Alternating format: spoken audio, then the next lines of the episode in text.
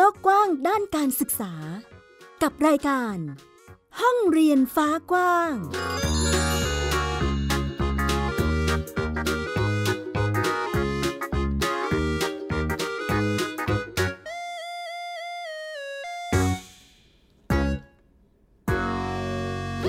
วัสดีค่ะ ต้อนรับคุณผู้ฟังทุกท่านเข้าสู่รายการห้องเรียนฟ้ากว้าง พบกับหมิวอัยดาสนศรีเช่นเคยค่ะ ที่เว็บไซต์ของเรา www.thaipbspodcast.com แอปพลิเคชัน Thai PBS Podcast ที่คุณจะได้รับฟังเรื่องราวข่าวสารด้านการศึกษา ที่มาเล่าและอัปเดตให้ได้ฟังกันทุกวันอาทิตย์แบบนี้นะคะ วันนี้ค่ะยังคงมีเรื่องราวเกี่ยวกับการปรับ ตัวของการเรียนรู้ในช่วงสถานการณ์โควิด -19 แบบนี้ ว่าแต่ละพื้นที่แต่ละโรงเรียนแต่ละหน่วยงาน มีวิธีการรับมือและเปลี่ยนแปลง ปรับรูปแบบการเรียนการสอนกันอย่างไรบ้าง วันนี้มีมาให้ได้ติดตามกันเช่นเคย แล้วก็มีอีกหนึ่งเรื่องที่น่าสนใจนั่นก็คือนวัตกรรมโรงเรียนนอกกลาค่ะ เป็นอีกหนึ่งประเด็นที่น่าสนใจวันนี้จะมาเล่าให้ฟังไปติดตามกันค่ะ ไทย PBS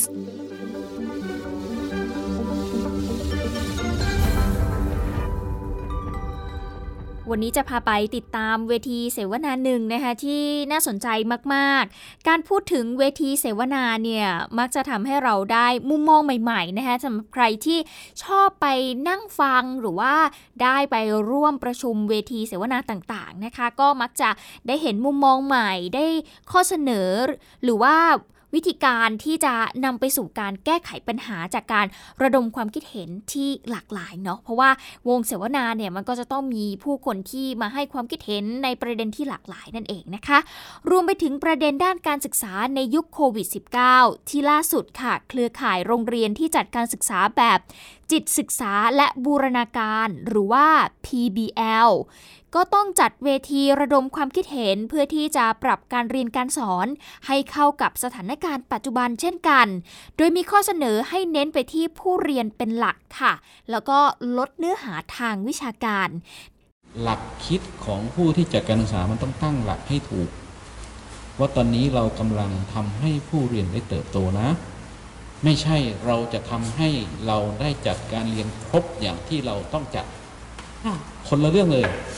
ทีนี้พอเราพูดถึงหลักคิดถ้าตั้งหลักได้แล้วใน mindset เนี่ยเนาะถ้าตั้งหลักถูก คราวนี้วิธีการมันจะสวิงหาเสียงสะท้อนของผู้อำนวยการโรงเรียนลำปายมาศพัฒนาจังหวัดบุรีรัมย์ถึงการที่เด็กผู้ปกครองและก็โรงเรียนเนี่ยต้องปรับตัวจัดการเรียนการสอน โดยเฉพาะในช่วงที่โควิดระบาดจนต้องปิดเรียนต่อเนื่องเป็นปีที่ 2 นะคะ ซึ่งผู้อำนวยการเองก็บอกว่าทุกวันนี้เนี่ยเด็ก เรียนรู้อยู่ตลอดเวลา เขาอยากจะเรียนรู้ในสิ่งที่เขาสนใจ อนาคตคุณครูหรือว่าอาจารย์อาจจะไม่ใช่ผู้สอนหลักค่ะ การเรียนรู้นอกห้องเรียนจึงมีค่าสำหรับเด็กๆ ดังนั้นโรงเรียนจะต้องเน้นจัดกิจกรรม หรือว่าจัดการเรียนไปที่ผู้เรียนเป็นหลัก ไม่เน้นเนื้อหาทางวิชาการมากเกินไป เช่นเดียวกับผู้อำนวยการโรงเรียนบ้านปะทายอำเภอกันทรลักษณ์จังหวัดศรีสะเกดนะคะที่ก็บอกเช่นเดียวกันค่ะว่า การจัดการเรียนรู้และการจัดการชั้นเรียนหรือ KSA ไม่ใช่เป้าหมายหลักของโรงเรียน แต่จะโฟกัสไปที่นักเรียน ถ้าผู้บริหารสถานศึกษาครูและผู้ปกครอง รู้เป้าหมายของเด็กแล้ว การเรียนการสอนในยุคโควิด ก็ไม่ใช่เรื่องยากค่ะ ผมยกตัวอย่างในช่วงนี้ผมเอาแนวทางลำไปมาดไปใช้นะคือแรกๆเนี่ยเราไม่เคยเจอเหตุการณ์นี้ เราเจออย่างเก่งก็สองสัปดาห์ แล้วกลับมาเรียนออนไซต์ คราวนี้ สองสัปดาห์ก็แล้วสามก็แล้วสี่ก็แล้วเฮ้ยมันชักไปกันใหญ่แล้วนะก็ต้องมาทำความเข้าใจกับครูเฮ้ยมันยังไง เป้าหมายที่จะการศึกษาในช่วงนี้ เราก็ใช้แนวทางเราไม่มากคือทำอย่างไรให้ผู้เรียนไม่ถดถอย ด้านผู้ช่วยศาสตราจารย์อนุชา กรพวงรองคณะบดีคณะศึกษาศาสตร์ มหาวิทยาลัยนเรศวรเองก็เปิดเผยถึงหลักคิดการปรับแผนการเรียนการสอนในยุคนี้ จะต้องใช้เด็กเนี่ยเป็นตัวตั้งแทนเนื้อหาหรือว่าคุณครู ถ้านำเอาการใช้ชีวิตเด็กเป็นตัวตั้ง ก็จะรู้ว่าผู้ปกครองประกอบอาชีพอะไร แล้วครูจะต้องมาเชื่อมโยงกับครอบครัวว่าจะต้องสอนวิชาบูรณาการแบบไหน กลายเป็น family education นะคะ ซึ่งวิธีการนี้เนี่ยโรคระบาดหรือว่าโรคอุบัติใหม่จะมากี่รอบก็ไม่กระทบกับการเรียนการสอนแน่นอนค่ะ นี่ก็เป็นอีกหนึ่งความคิดเห็นนะคะของผู้ที่อยู่ในแวดวงทางการศึกษา ไม่ว่าจะเป็นผู้อำนวยการโรงเรียนหรือว่า รองคณะบดีคณะศึกษาศาสตร์นะคะที่ได้ให้ความคิดเห็นเอาไว้ ซึ่งจริง ๆ แนวคิดนี้เนี่ยไม่ต่างจากการเรียนแบบโฮมสคูลนะคุณผู้ฟัง จริงๆเนี่ยเรามีหลักการเรามีแนวคิดต่างๆ ของเด็กๆ ที่เรียนโฮมสคูลมาก่อนหน้านี้นานแล้วนะคะ จริงๆโฮมสคูลเนี่ยน่าสนใจตรงที่ว่า พวกเขาจะยึดตัวเด็กเนี่ยแหละค่ะเป็นศูนย์กลางในการจัดการเรียนรู้ ดูว่า ลูกๆ เนี่ยมีความสนใจ มีความถนัดอะไร ผู้ปกครองมีหน้าที่ในการที่จะเสริมเติมองค์ความรู้เหล่านั้นนะคะ จะสอนเองก็ได้ถ้าหากคุณพ่อคุณแม่มีศักยภาพในการที่จะสอนหรือว่ามีความรู้ความเชี่ยวชาญในด้านนั้น กับสิ่งที่ลูกๆสนใจ แต่ถ้าเกิดใครเนี่ยไม่ได้มีความเชี่ยวชาญ ก็สามารถที่จะหาแหล่งความรู้หรือว่าสามารถที่จะจ้างคุณครู บางทีมันมีคอร์สเรียนอะนะคะ คุณผู้ฟังที่สามารถไปโรงเรียนได้โดยที่คุณไม่ต้องไปโรงเรียนก็ได้ อันนี้ก็เป็นอีกหนึ่งรูปแบบการศึกษาที่น่าสนใจนะคะ เอามาปรับเปลี่ยนวิธีการ อย่างที่ทางอาจารย์นะคะผู้ในการโรงเรียนหรือว่ารองคณะบดีเนี่ยนะคะได้แนะนำเอาไว้ ก็ไม่ต่างกันมากเท่าไหร่ ดังนั้นลองกลับมาที่ ตัวของครอบครัวดู มีวิธีการบูรณาการอย่างไร แต่ทั้งนี้ทั้งนั้นนะคะมันจะไปได้ก็ต้องสร้างความร่วมมือกันระหว่างตัวผู้ปกครองเอง คุณครูนะคะรวมไปถึงตัวเด็กนั่นเองนะคะก็ต้องเป็นองค์รวมที่จะขยับไปพร้อม ๆ กันนะคะถ้ามิวอธิบายมาถึงตรงนี้แล้วนะคะคุณผู้ฟังยังนึกภาพไม่ออกว่าการศึกษาแบบ PBL เป็นยังไง แล้ว ลดเนื้อหาทางวิชาการลงเนี่ยเด็กๆเเขาจะได้เรียนรู้อะไร วันนี้คุณมยุรีอัครบาลค่ะ ก็เลยไปพูดคุยกับเด็กๆ ครอบครัวที่จังหวัดบุรีรัมย์ซึ่งมีการพลิกวิกฤตให้เป็นโอกาส ใช้ทุกพื้นที่ภายในบ้านเป็นแหล่งเรียนรู้ ซึ่งกิจกรรมที่คุณผู้ฟังจะได้ฟังต่อจากนี้ไป ก็อาจจะไม่คุ้นเคยมากนักนะคะ หรือว่าอาจจะไม่ค่อยเห็นในโรงเรียนทั่วไป แต่เราลองฟังดูค่ะ เผื่อเป็นแนวทางในการนำไปจัดการศึกษาให้กับลูกๆ ได้ในช่วงสถานการณ์แบบนี้ก้อนใหญ่ไหมก้อนก้อนก้อนใหญ่ไหมก้อนเล็กๆเล็กๆช่วยแม่เตรียมวัตถุดิบและทำขนมบัวลอย นี่คือการเรียนรู้นอกห้องเรียนในลายวิชาบูรณาการ ของเด็กชายนัดดนัยและเด็กชายจักริดอาจทวีคูณสองพี่น้องนักเรียนโรงเรียนลำปลายมาศพัฒนาจังหวัดบุรีรัมย์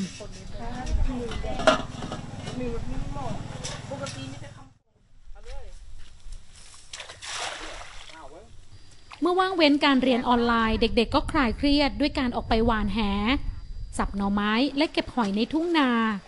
เด็กๆ สะท้อนว่าชอบการเรียนรู้วิชาชีวิต เพราะถือเป็นความท้าทายการเรียนยุคโควิด เอาหญ้าให้วัวแล้วก็ช่วยแม่ทำขนมครับ พอตอนเที่ยงก็กินข้าวแล้วก็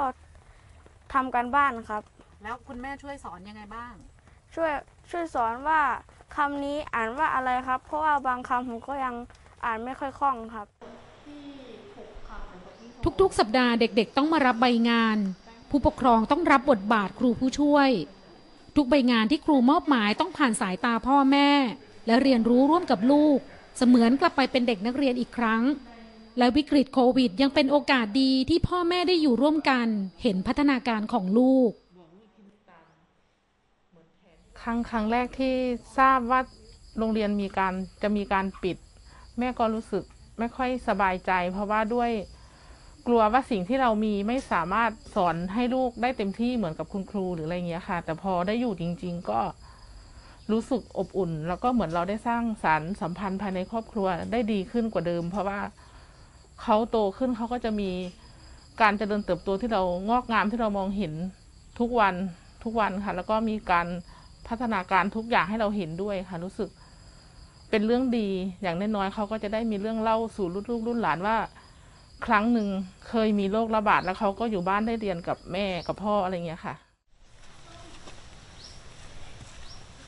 เช่นเดียวกับเด็กนักเรียนโรงเรียนวัดโคกเจริญอำเภอพับพลาชัย ที่นี่นำหลักสูตรการเรียนการสอนแบบจิตศึกษา และบูรณาการของโรงเรียนลำปลายมาศพัฒนาไปปรับใช้ เราจึงได้เห็นเด็กๆ ได้เรียนรู้ตลอดเวลา แทนการเรียนที่เน้นเนื้อหาวิชาการ โดยที่ผู้ปกครองมีส่วนร่วมขี่มอเตอร์ไซค์ไปคนเดียวขี่มอเตอร์ไซค์ไปคนเดียวเขาก็จะอ่านไลน์เขาได้เรียนรู้ชีวิตแล้วก็ช่วยช่วยงานพ่อแม่ที่บ้าน แล้วก็เรียนรู้ชีวิตประจำวันที่บ้าน ว่าเอออย่างยายตำน้ำพริกคุณแม่ตำน้ำพริกช่วย อย่างคุณแม่ขายของช่วยคุณแม่ขายของแล้วเลี้ยงปูเลี้ยงปลาเป็นประสบการณ์ชีวิตเหมือนเสริมเข้าไปอีกในตัวอีกงานบ้านงานสวนงานครัวนี่คือวิชาบูรณาการที่โรงเรียนนอกกลา ซึ่งมีเครือข่ายมากกว่า 200 แห่งนำมาใช้สอนเด็กนักเรียน ก่อนที่จะมีการระบาดของโควิด -19 เด็กผู้ปกครองและครูต่างสะท้อนว่า ปิดเรียนเพราะโควิดไม่กระทบกับพวกเขา เพราะเด็กอยู่ที่ไหนก็เรียนรู้ได้ ไม่เฉพาะแต่ในรั้วโรงเรียนเท่านั้นมายุรีคารบานไทย PBS รายงาน แกรนมาถือ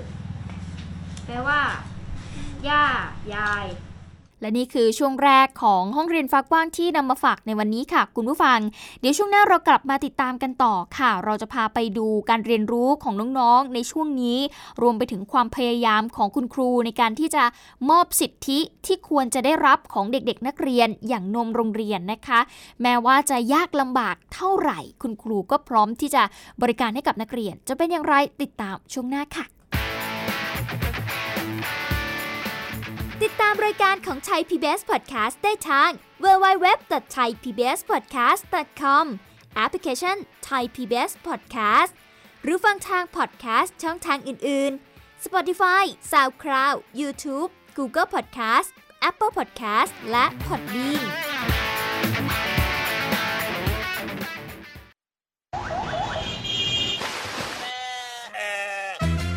ทุกคนตะลุยไปให้สุดโลก สบัดจินตนาการกับเสียงต่างๆ ไปพร้อมกัน ในรายการเสียงสนุกทาง www.thaipbspodcast.com และแอปพลิเคชันไทย PBS Podcast แล้วเจอกันนะครับ ช่วงเวลาแห่งความสุขช่วงเวลาแห่งการเรียนรู้ ยิ้มรับความสดใส ในรายการพระอาทิตย์ยิ้มแฉ่งเย้ พี่เหลือมตัวยาวลายสวยใจดี พี่รับตัวโยงสูงโปร่งคอยาว พี่วานตัวใหญ่พุงป่องพ้นหนาปูพี่โลมาที่แสนจะน่ารักแล้วก็ใจดีชวนน้องๆมาเติมเต็มความสุขสดชื่นสดใส ห้องสมุดใต้ทะเลโอ้โหความรู้เยอะมาก และนิทานลอยฟ้าของเราก็มีนิทานที่แสนจะสนุกมาให้น้องๆได้ฟังกันทุกวันเลย อย่าลืมนะติดตามฟังพวกเราได้ที่เว็บไซต์ www.thaipbspodcast.com แอปพลิเคชัน Thai PBS Podcast แล้วพบกันนะครับ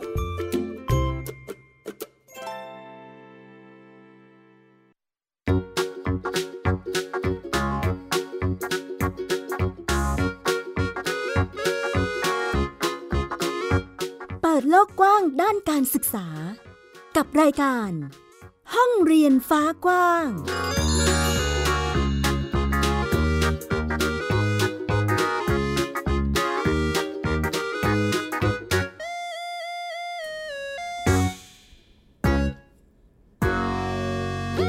กลับเข้าสู่ช่วงที่ 2 กับรายการห้องเรียนฟ้ากว้างค่ะ พาไปติดตามการเรียนรู้ของเด็กๆ ในช่วงนี้กันนะคะ ว่าพวกเขาทำอะไรกันอยู่บ้าง ในช่วงปลายปีแบบนี้ถือเป็นช่วงที่วงหมอลำกลองยาว ดนตรีพื้นบ้านอีสานเนี่ยจะถูกว่าจ้างไปแสดงตามงานบุญต่างๆ เยอะเลยทีเดียวค่ะ แต่ว่า ตอนนี้อย่างที่เราทราบกันดี มันอยู่ในช่วงสถานการณ์โควิด ก็ทำให้พวกเขาอาจจะไม่ได้รับการว่าจ้างนะคะ แต่ถ้าเกิดมีการผ่อนคลายมาตรการเนี่ยก็อาจจะเป็นไปได้ ก็เลยทำให้ศิลปินเนี่ยมีความหวังใหม่อีกครั้งหนึ่งค่ะ อย่างกลุ่มนักเรียนนักศึกษาสมาชิกวงกลองยาวที่จังหวัดร้อยเอ็ดที่เริ่มใช้เวลาว่างจากการเรียนออนไลน์ มาฝึกซ้อมแล้วก็ไลฟ์ผ่านโซเชียลมีเดียนะคะ โดยหวังจะสร้างกลุ่มแฟนคลับ แล้วก็หารายได้ในการเลี้ยงครอบครัวอีกครั้งหนึ่ง คุณภัยทูลธุรพันธ์จะพาไปดูบรรยากาศการซ้อมของน้องๆในช่วงนี้กัน ว่าเป็นอย่างไรค่ะ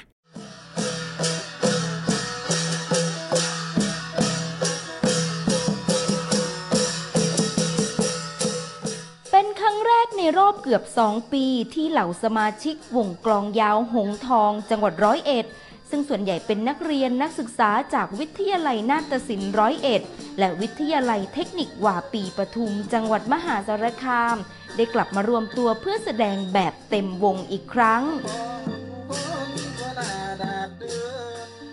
แม้เป็นการแสดงเพื่อไลฟ์สดผ่านเพจ Facebook และช่องทีวีดาวเทียม โดยไม่ได้รับค่าจ้าง และต้องเปิดรับเงินบริจาคมาทำอาหารเลี้ยงนักแสดง และเป็นค่าใช้จ่ายในการว่าจ้างทีมงานช่างภาพมาไลฟ์สด แต่พวกเขาก็ทำอย่างเต็มที่ เพราะมีความหวังว่า หากมีคนที่ได้รับชมการแสดง ก็จะมีคนสนใจ ติดต่อว่าจ้างวงกลองยาวของพวกเขา และจะกลับมามีรายได้อีกครั้งในช่วงปลายปีนี้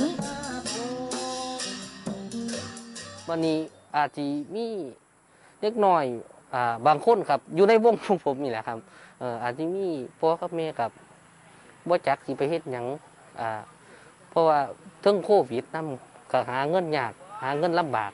กับบ่ค่อยได้ส่งให้ลูกก็อาทิตย์ละ200 300สิก็มีไหมครับ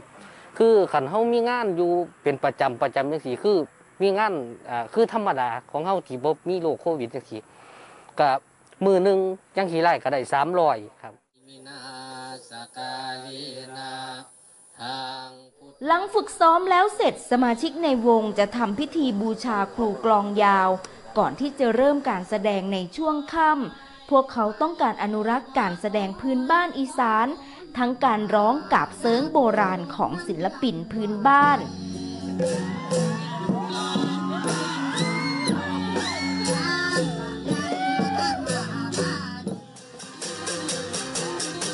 จากนั้นการแสดงโชว์วงด้วยบรรยากาศสนุกสนานก็เริ่มต้นขึ้น นักดนตรีและนางรำนางฟ้อนอวดโฉมตามแบบฉบับนาฏศิลป์อีสาน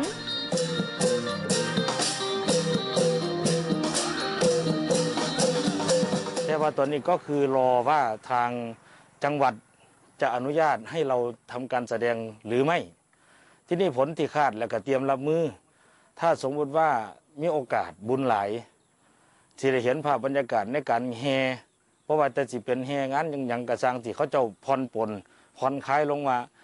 จากที่ว่าให้ชุมนุมเกิดยี่สิบ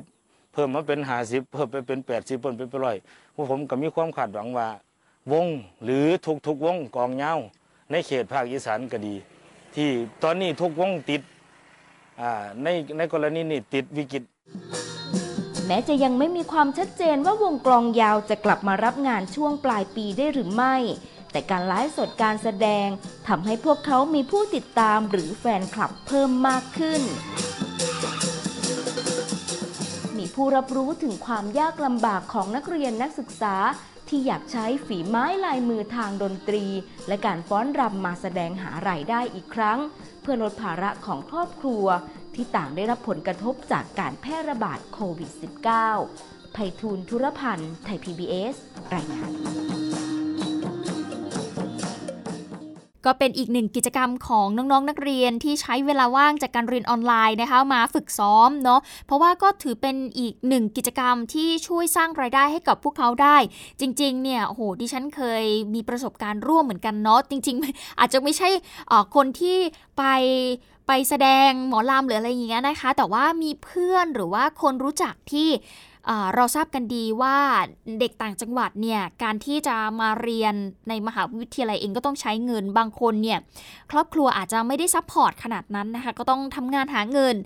การไปตามวงหมอลำหรือว่าการไปเป็นแดนเซอร์ ไปเป็นนักร้องไปเป็นหมอลำอะไรต่างๆเนี่ยก็ถือว่าเป็นอีกหนึ่งช่องทางในการสร้างรายได้ให้กับพวกเขา สามารถเอามาใช้จ่ายในช่วงที่เขาเรียนได้ เลี้ยงครอบครัวไปขนาดนั้นก็ได้เช่นเดียวกันนะคะ เอาละมาอีกหนึ่งประเด็นที่เราเกริ่นกันไปนะคะ เรื่องของสิทธิของเด็กๆ ที่ควรจะได้รับในช่วงนี้นั่นก็คือ นมโรงเรียนนั่นเอง การเข้าถึงนมโรงเรียนสำหรับเด็ก ๆ นักเรียนทั่วไปเนี่ยอาจจะไม่ใช่เรื่องยากค่ะ แต่สำหรับนักเรียนในพื้นที่ห่างไกล อย่างเช่น โรงเรียนบ้าน กองมองทะ สาขาบ้าน เกาะเสเดิงนะคะตั้งอยู่กลางป่าทุ่งนเรศวรจังหวัดกาญจนบุรี คณะครูแล้วก็จิตอาสาเนี่ยต้องขี่รถจักรยานยนต์ ก็ลุยโคลนกันไปฝากกระแสน้ำนานกว่า 4 ชั่วโมงเลยทีเดียวนะคะ เพื่อที่จะให้นักเรียน 55 คนนั้นได้ดื่มนม เดี๋ยวเราจะไปติดตามบรรยากาศกันค่ะ ว่าคุณครูที่จังหวัดสังขละบุรีนี้ มีความพยายามยังไงไปฟังค่ะสภาพการเดินทางที่ต้องขี่จักรยานยนต์ลุยโคลน ผ่านเส้นทางที่มีน้ำขังเกือบตลอดเส้นทาง จุดที่อันตรายที่สุดอีกจุดหนึ่ง คือสะพานไม้ไผ่ กว้างเพียงแค่พอรถผ่าน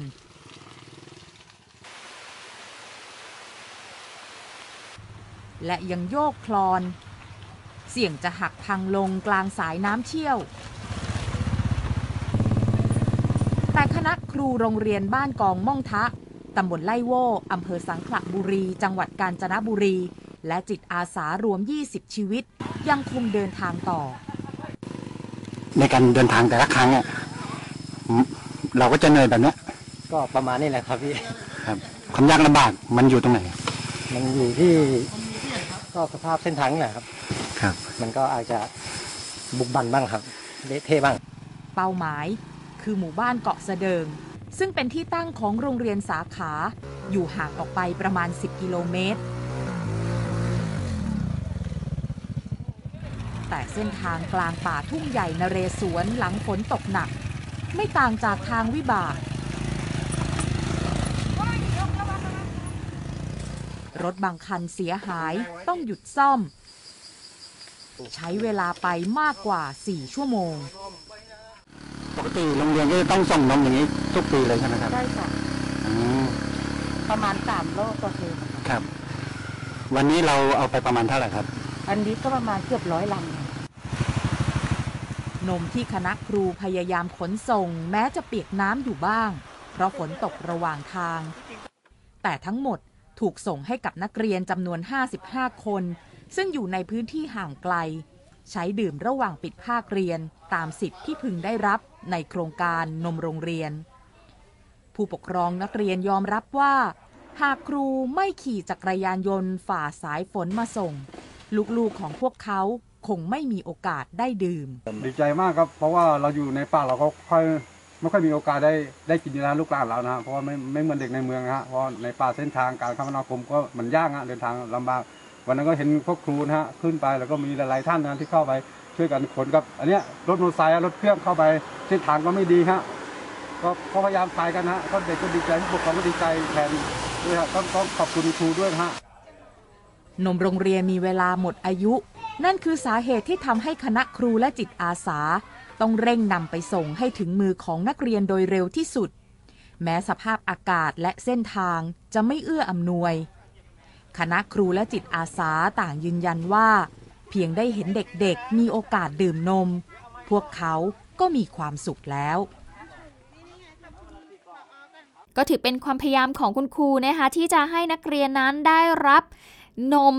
ไปดื่มกันเหมือนเด็กๆ นักเรียนทั่วไป แม้จะลำบากหน่อยนะคะ แต่ก็เห็นถึงความพยายามนั่นเองค่ะ